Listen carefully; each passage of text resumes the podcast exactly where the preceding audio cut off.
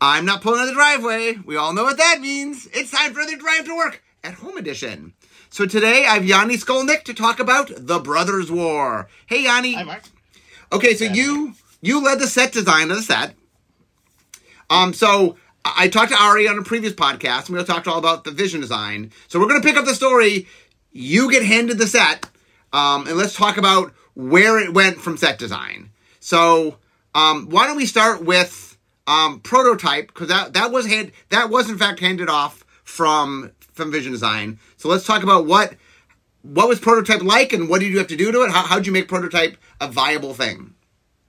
Yeah. Um, so prototype stayed in the big picture how it was handed off, but a lot of the details changed with the rules implementation of when you cast it. You know, uh, what whatever characteristics of a card. There were a lot of concerns of like if we're casting um, a seven mana permanent for only three mana, are you getting too much power out of having that higher mana value? So, for example, one change we made is we made sure that the um, alternate version you cast had the lower mana value and the color of what you actually paid for it um, to better represent here's what you're actually putting into the card um, instead of getting out of it. So it's it's more like a split card than a kicker, for example. Right. When I described how I wanted it to work, I basically said it's like an MDFC in that it's two separate cards. They just happen to have the same name and rules text. but the casting cost and power and toughness are different, and all the rules that go along with those things. Right, and that's that wasn't when we handed off. It was more kicker, more I mean, like reverse kicker, but more kicker like. Yeah, I think it just set the power and toughness to be different. Mm-hmm, yeah. Um, and I think it, they remained colorless, um, which was very relevant because for some time Power Stones were tapping for mana specifically for colorless cards instead of any artifact card. Okay, so other than making them have two different functions Mm-hmm. when you cast them, any what else had you did you have to do to to make that work? Um, yeah, getting that figured out was the bit, the biggest part of it. We also had to be careful with a lot of um, potential combo stuff you can do with them. For example, blinking them, you would still get the bigger side when it came back, or reanimation effects, where it's easy to trade off the prototype version and then reanimate the big side. So um, later in set design and working with play design, we had to be very careful that we understood those interactions and um, we're happy with the power level of how they played out. We also ended up using um, some of the enters the battlefield effects only apply if you cast it from your hand in order to uh, rein in that potential of blinking and reanimation. So when you just curious, when that comes up, when you like, here's Mm-hmm. a, a normal part of the game. Magic does this. Oh, but there's a weird interaction. How do you handle that?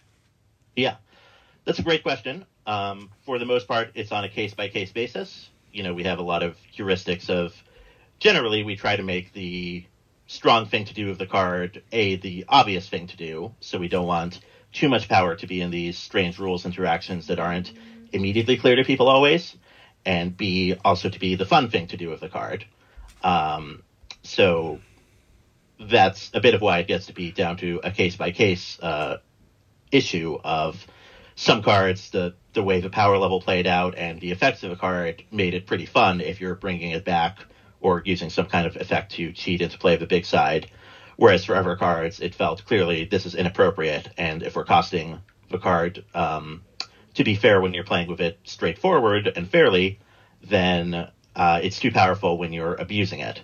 And for that, we had to find tools like the if you cast it from your hand uh, to rein that in. Okay, so let's jump to the other mechanic, uh, mi- big mechanic. I, um, so when we handed the set over, I believe we handed over a mechanic called Scrap. Um, and so Scrap, uh, it's kind of mutate-ish. Uh, it went on artifacts, and then you could exile them from your graveyard to sort of text splice their ability onto an artifact on the battlefield. So Yep. what what happened to Scrap? Uh, yeah, uh, uh, one of our early play tests where we had a lot of the higher ups at Wizards uh, come and try out the set. We got feedback that it was too complicated and there was too much going on. Um, so we both wanted to lower the overall number of mechanics and also remove the most complex one, which was Scrap. Scrap was kind of complexity within complexity because having a graveyard mechanic like that where you can um, where it's in your graveyard, it's face up, both players know it's there, and you constantly need to know it may have an effect. Uh, that's already a big complexity cost. But in addition to that, all the cards themselves needed to be complex because they needed to have abilities that mattered on the battlefield. For example, if they're affecting combat, then it wants to be like fire breathing, um, or keyword effects that change what your attacker is going to be. Keyword abilities like flying, that's going to change what your attacker is. Um, in addition to that, there were either so either they wanted to be those combat bonuses that affect on the board, or they wanted to be um, more combo type interactions. For example, a card that says untap myself. Well, that you want to um, combine with an artifact that taps itself. And now you're getting into this combo territory where it's really not that obvious what to do with the cards at first, and you need to look very hard to find the interactions that work with them. Um, so the fact that just there there weren't really any simple scrap cards. They were all complex and needed to have their own, you know, baggage and here's here's how you use them in certain situations. Um, meant it was just a little bit too much. And then on top of that, there was also a bit of a push to focus more on big robots as kind of the key marketing image of the set. And scrap did not particularly work well on those since the size was not at all relevant to the ability and the fact that and most of the power wanted to be in the abilities. Um, so it wasn't really playing well with the big robot theme. Okay, so uh, it got replaced. Uh, interestingly, with Unearth, which was Yep. a mechanic. Uh, when I know when Ari and I made the like very early like. Uh, we, we made decks as a sort of uh, proof of concept before, even before it, it got put into be- becoming a pioneer, uh, becoming a premiere set. Um, So t- talk about how Unearth came back. Unearth came back as it does. Yes. Um, yeah, basically throughout Vision, we always knew that Unearth was on the table. Um, and it was such a strong contender in my mind. I think my opinion on the Vision team was we don't even need to play test it in Vision. We just know it's something that'll work for the set. It fits the archaeological theme. It goes on big robots. Um, it's aggressive and fits the war theme. It just kind of all around works. So us using scrap was us being experimental and trying to find new space.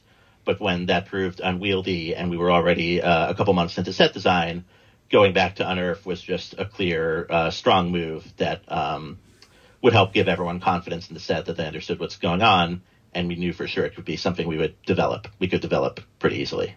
Yeah, something real quickly you, you I want to say to the audience is one of the things that Vision tries to do is it's Vision's job to push a little bit, and that we want to have backups, right? We want to make sure that there's always something. Um, but Vision does try to be a little more aggressive in that, hey, if anyone's supposed to try things, we're supposed to try things, and then right, set design can figure out whether something works or doesn't. And this is a really good example where, hey, we tried scrap, but we had Unearth as a backup, so you know we gave you the set design lead the tools to do what you needed to do. And in this case, the more adventurous thing didn't work out, but the backup was good. Yeah. Um, and I, I enjoy playing with scrap. There's a lot of potential options there. It just was um, a bit too loud of a mechanic for what the role it needed to play in the set. So I, I do hope one day we get to return to some kind of graveyard mutate like that. Yeah, I mean the the thing for the audience is the like magic is littered with things we tried and then didn't use, and then years later, oh look, it went, you know, energy is sort of the classic example where energy was originally an original Mirrodin, and it, there's there was too much there, so we had to take it out. But years later, we're like, oh, here's a good spot for it, you know. I, I think it was like ten plus years later. So like anything we try will be, you know, I'll, I'll keep it in mind. So some sometime later we'll find it. Okay, the next mechanic to talk about, you mentioned it very briefly, but let's talk about Power Stones. So, yeah. um, Power Stones went through a bunch of changes. I, I'm trying to remember what we handed off. I think the, yeah, I know at one point we tried with them only working with abilities and not being able to cast any kind of spell. Right, Um, and only worked I on. think by oh, go ahead. Sorry. or yeah, uh, only worked on abilities and not being for spells. And I think still in Vision we changed them to being able to cast colorless spells to work with the casting big artifacts theme and um, be more of a ramp mechanic than just using it for mana sinks. Um, but then at some point during set design, we I had had this concern of what if they're too strong with the other artifacts in standard, and um, having it focus on colorless cards meant that it would especially work well uh, insularly with the Brothers War cards, since all of our cards were colorless. Um, but once we got closer to playtesting standard and seeing what else was in standard, we realized no, it'll actually be cool if these power stones tap to cast all the other artifacts. Um, and so we made that change. And it also happened alongside us changing the prototype cards to um, have their lower mana value reflected when you cast them for the lower cost, which uh, to me it made, was a bit more clean to then have them be colored when you cast them that way. Um, so that change with Power Stones also helped us enable uh, to enabled us to evolve prototype. So which came first? Which which one led the which was led the other? Um, they were kind of both ideas in the ether that we were considering, and when when it all came together, we kind of made both changes at once. Okay, so the next thing I'm, I'm curious to talk about is um, this set very much was influenced by by Antiquities, right? Antiquities was the original set that you know i- introduced the Brothers War. Um, it was Magic's second ever set, and before that, Magic didn't really have a story per se. It was the first set to even hint at a story.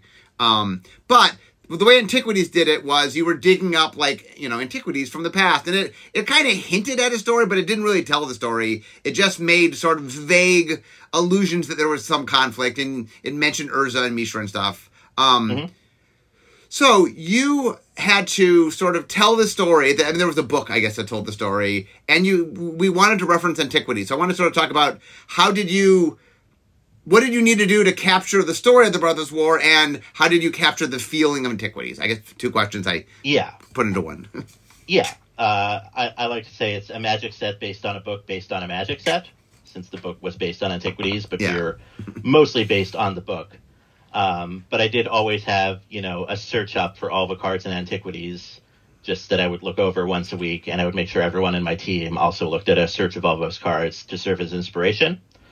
Um, for a while, we had some reprints from there, but then we decided to do the artifact retro sheet, which meant we didn't want to have any reprint artifacts since all those were going onto the sheet, and that sheet did end up with some of them, um, like Ornithopter. Um, but yeah, i i in the end, there just there weren't many cards from antiquities that had you know exactly the right power level for our modern Magic. Um, so we ended up looking there a lot more for inspiration than for actual cards. Um, I'll also note Urza's Saga, the green cards. Something not everyone's aware about Urza's Saga is that every different color in Urza's Saga is telling its own story in its own time and location. So in Urza's Saga, the green cards are from Argoth at the end of the Brothers War. Um, so we also looked there for inspiration, as well as to some of the black cards, because those feature Old Phyrexia, which the Brothers War briefly touches upon. So do, do you have a favorite of a like a card inspired by antiquities? Um, I love the Onulet evolution. So to talk to, Um, here, um, let me uh, see what uh, there's the Tocasia's Onulet. So that's Yeah. that's what I mentioned the the card in the set. So cost five. It says when Tocasia's Onulet leaves the battlefield, you gain two life. Unearth three and a white. Uh, and unearth is return three and a white. Return this card from the, your graveyard to the battlefield. It gains haste. Exile at the beginning of the next end step, or if it would leave the battlefield, unearth only as a sorcery. So real quickly, before you explain this card, I want to explain the background of an Onulet because there's a there's a very funny story about Onulet. So I'll, let me tell that story, and then you'll explain Yep. how you made Tocasia's Onulet. So. w- Uh, the team that made the original Antiquities, uh, we uh, we call it the East Coast Playtesters, Skaff Elias, Jim Lin, Dave Pettey, Chris Page, and I believe Joel Mick also worked on Antiquities. Um, he was with the group that made um, Mirage, but he he worked with them on this one set. Anyway, they m- made a card that was kind of a creature that acted a lot like the card Soulnet. Uh, and so they made an, they called it Onulets because it was an anagram of Soulnet. And that's where the name came from. But when they got the art back, there was only one of them.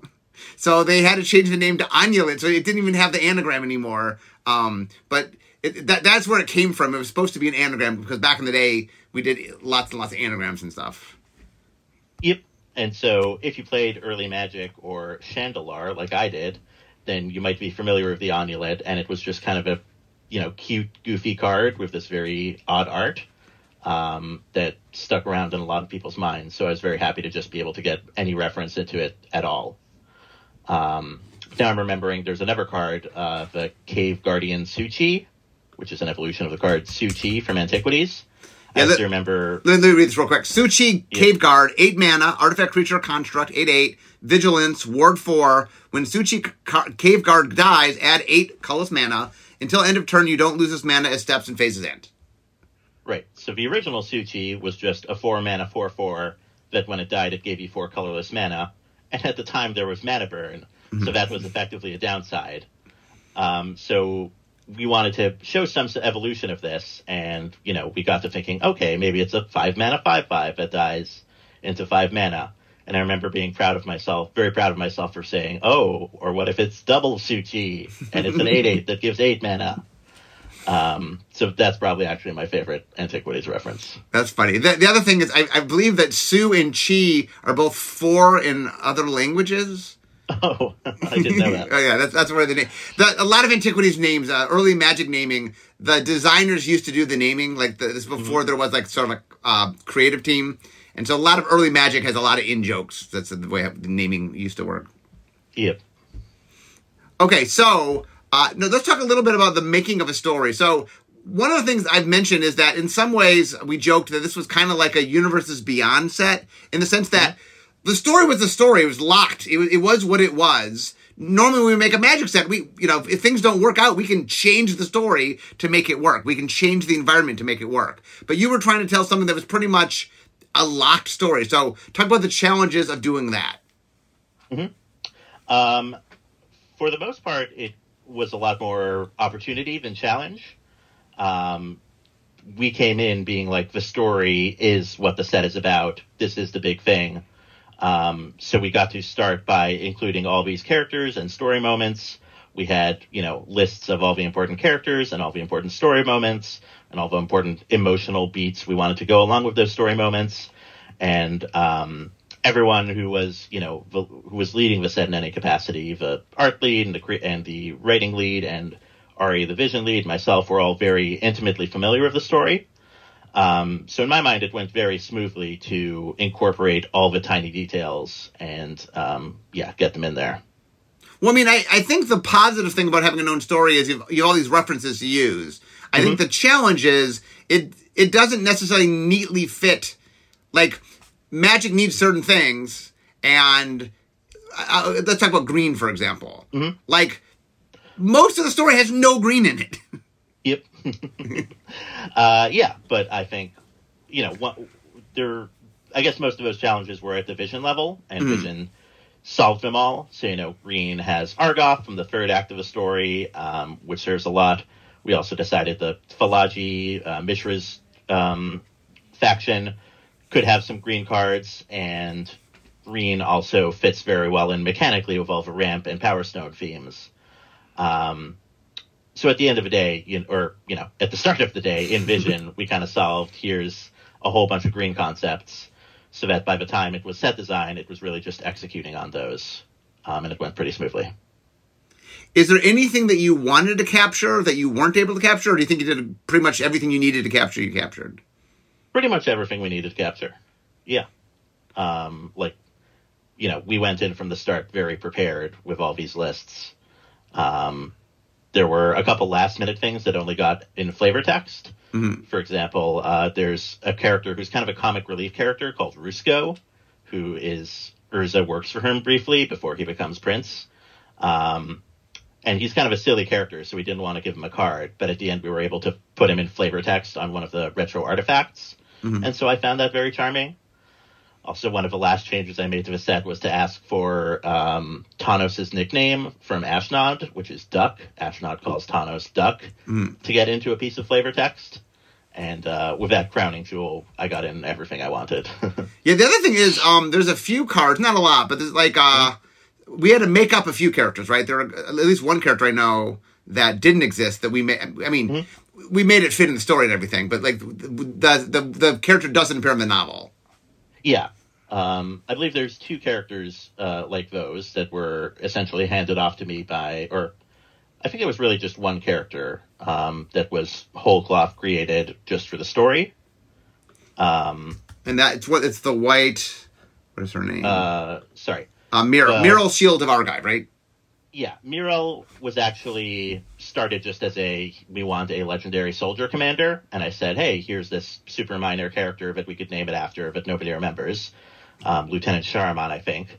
Mhm. But after I handed it off, um, uh, Miguel said, oh, actually, I want this new character, so that wasn't any work for us. Mhm. Um, and then the other character was from the commander decks.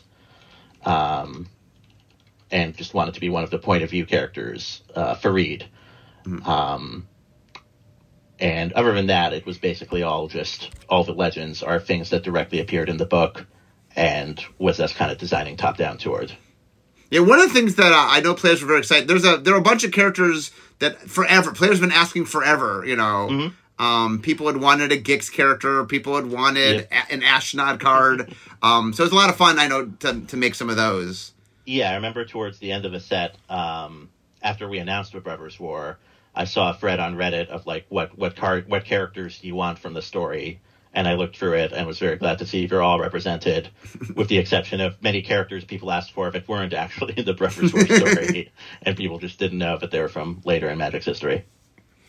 Um, so the one other interesting thing, uh, the way the story works is there's a framing device to the story, which is to f- modern day, you know, Teferi from modern day needs to go back to learn about um, the Sylex and and so how did you how did you capture that part of the story? Because I know we really wanted to show the Brothers War as the Brothers War, but we needed to sort of tie it in. How did you fit that in? Yeah, so we have the two planeswalkers, Teferi and Saheeli, and other than them, I think there's four cards that tell the present day story, and it was kind of just always planned that this would be a very small piece of the set. And so the creative lead Miguel handed me just a small handful of story moments, um, which is, you know, Teferi gets his soul taken out by Kayat, sent backward in time. Saheeli makes the object that goes backward in time, and Teferi gets his, you know, gets lost, gets desynchronized, I think is what the card ended up being called. Um, and so with that being a pretty small thing in the set, it was very easy to incorporate. Yeah, the touch I liked is um, so one of the things that we had done uh, w- once again way back in the the the decks from the very beginning uh, was this idea that the artifacts were all going to be colorless because we were Yep. trying to be reflective of sort of antiquities. Um, and, and the ca- cards had color in them, their activations and unearthing and prototyping, whatever. Um, but there's only one colored artifact in the whole set, and that's because it's the time machine from the present. Uh, in the present, we have colored artifacts, so that was okay. Mhm. Um, I like that touch. Yep. Yeah, I think of all of all the challenges that Vision handed off to us, that was probably the bigger one. And you know, I knew it would be a challenge, and it's what we signed up for, and I'm pretty happy with how it turned out. Um, yeah, but having, uh, you know, we just generally balance Magic cards around being of colors, so having all these generic cards um, some challenges. And so we kind of got to thread the line with prototype and unearth both being mechanics that let us put colored mana costs on them, but we still had to be very thoughtful with how we, um, with how we costed those cards, given that they also had a colorless mode. Mhm. And um, I'm quite happy with how that turned out. In in limited, there are a decent number of unearth cards where you usually want to have the color available, but you can also play it a little bit off color if you have access to something that gives you mana of any color, um, or an evolving wilds that lets you, you know, go get your one mountain to play your scrapwork mutt. Um, and then with prototype cards, in they they let you be they're just always big robots on the colorless side. So if you're a slow control deck and you open this bomb, you can splash it off color. Or unsealed. if you just want more high drops, you'll always have access to a ton of them in your pool. Yeah, it's a neat thing when you're balancing. Sometimes cards have multiple functions, and the question mm-hmm. is, might some players use some function but not all functions? And that's always neat to do. Yeah. Um, and I, you know, particularly enjoy thinking about that for limited, like when it was always clear to me from the start that we should have slightly less color fixing than most sets because the colorless aspect makes it easier to splash. So if we want it to be as multicolored as the average set, then we need to have slightly less mana fixing. And it was very satisfying for me to see previews, people talking about them and be like, oh, I guess you, you can't really splash in this set. There isn't quite enough mana fixing. But people were ignoring the fact that colorless cards make it easier to splash, as well as the fact that there's a lot of color fixing on the retro artifact sheet So it was fun to see people have that reaction, and then a week later realize, oh no, actually splashing is a big part of the set and totally something you can do.